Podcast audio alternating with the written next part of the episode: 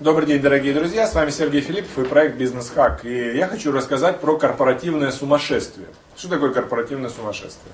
Ну, в этом нет ничего плохого, хотя слово сумасшествие вроде бы отдает негативным оттенком. На самом деле нет. Корпоративное сумасшествие есть практически в любой компании. Значит, какие нужны основы для корпоративного сумасшествия и что это такое? Начнем со что это такое. Если вы э, посещаете разные компании, как э, менеджер по продажам, например, или торговый представитель, или как руководитель, то попадая в какую-то фирму, вы видите, что там все какие-то странные. Вот они какие-то общаются на одной волне, в каком-то своем вот микросоциуме, и их логика непонятна, приоритеты непонятны, цели, э, как бы ценности сильно искажены.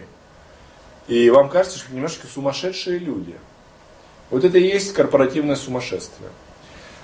А, на почве чего оно развивается? Корпоративное сумасшествие развивается на почве необновляемого коллектива. Когда коллектив в течение 5, 7, а где-то может быть 10 и более лет находится в одной конве, то есть общаются друг с другом, вот они внутри одной компании, и новая кровь практически не задерживается, либо не добавляется, вот этот микросоциум, начинает искажать внутреннюю картину мира каждого из этих членов команды, каждого из этих членов коллектива. Возникает корпоративное сумасшествие. Какое корпоративное сумасшествие я наблюдал? Ну, самый яркий пример корпоративного сумасшествия это то, что э, много принцесс, то, что я уже говорил в одном из видео, Соответственно, никто ничего не делает, но все очень много получают, тратя тот ресурс компании, который был заслужен многолетним э, трудом до этого. Вот это результат корпоративного сумасшествия. И они э, рассуждают э, действительно достаточно странно. Например, э, зачем нашим менеджерам э, что-то изучать? Вот они сами по себе ценны, вот сами по себе как есть. Хотя если посмотреть навыки такого менеджера, например, их менеджера, то оказывается, что они ниже среднего, бывает даже еле удовлетворительны. Или, например, такое корпоративное сумасшествие. Все на движухе. То есть некий коллектив, и все что-то делают, когда движуха там что-то суетятся, обсуждают, курят нервно такие, все такие, а результата нет. Странно вот что. То есть все на движухе, все в пределе, все прямо мега-мега активны, а результата нет.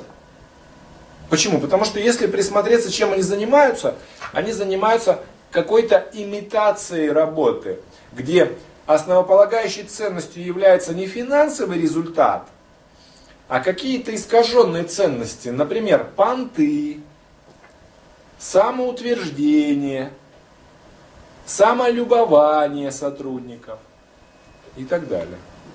Это тоже корпоративное сумасшествие. Вот в этом микросоциуме маленькое сумасшествие, которое надо менять, вводить новую кровь, шире смотреть на мир, раздвигать свои горизонты, смотреть, как устроены другие компании и так далее.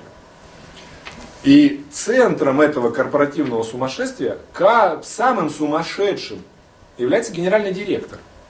Потому что вот этот вот микросоциум закорачивается на него и дает этому генеральному директору или собственнику совершенно искаженную картину мира. И у генерального директора происходит полный отрыв от реальности. Либо в чувство собственной мегазначимости, мегагениальности, или чувство собственной мегапривилегированности.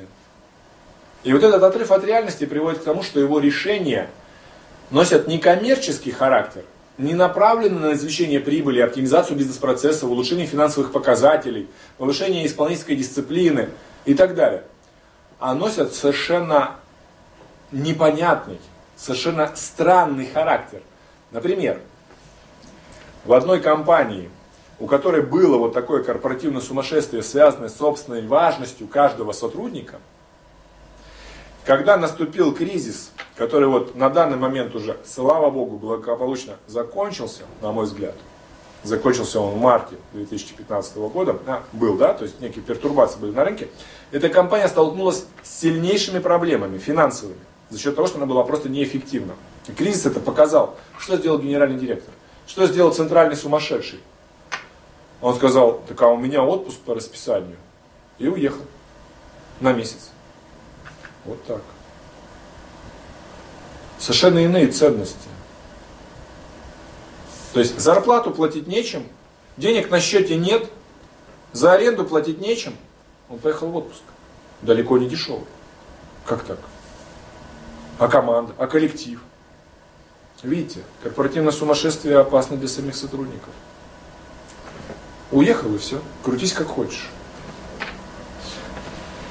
Поэтому, коллеги, какая бы у вас ни была компания, если у вас постоянно не приходит новая кровь, если вы не берете новых сотрудников, если вы не расширяете свой кругозор, чтобы посмотреть, как это работает у других, если вы чувствуете, что ваши цели уже носят не коммерческий характер, а какой-то другой понтовый характер, характер самоутверждения, характер самолюбования, характер самокрасования, характер самогениальности, то это значит, что у вас серьезные проблемы.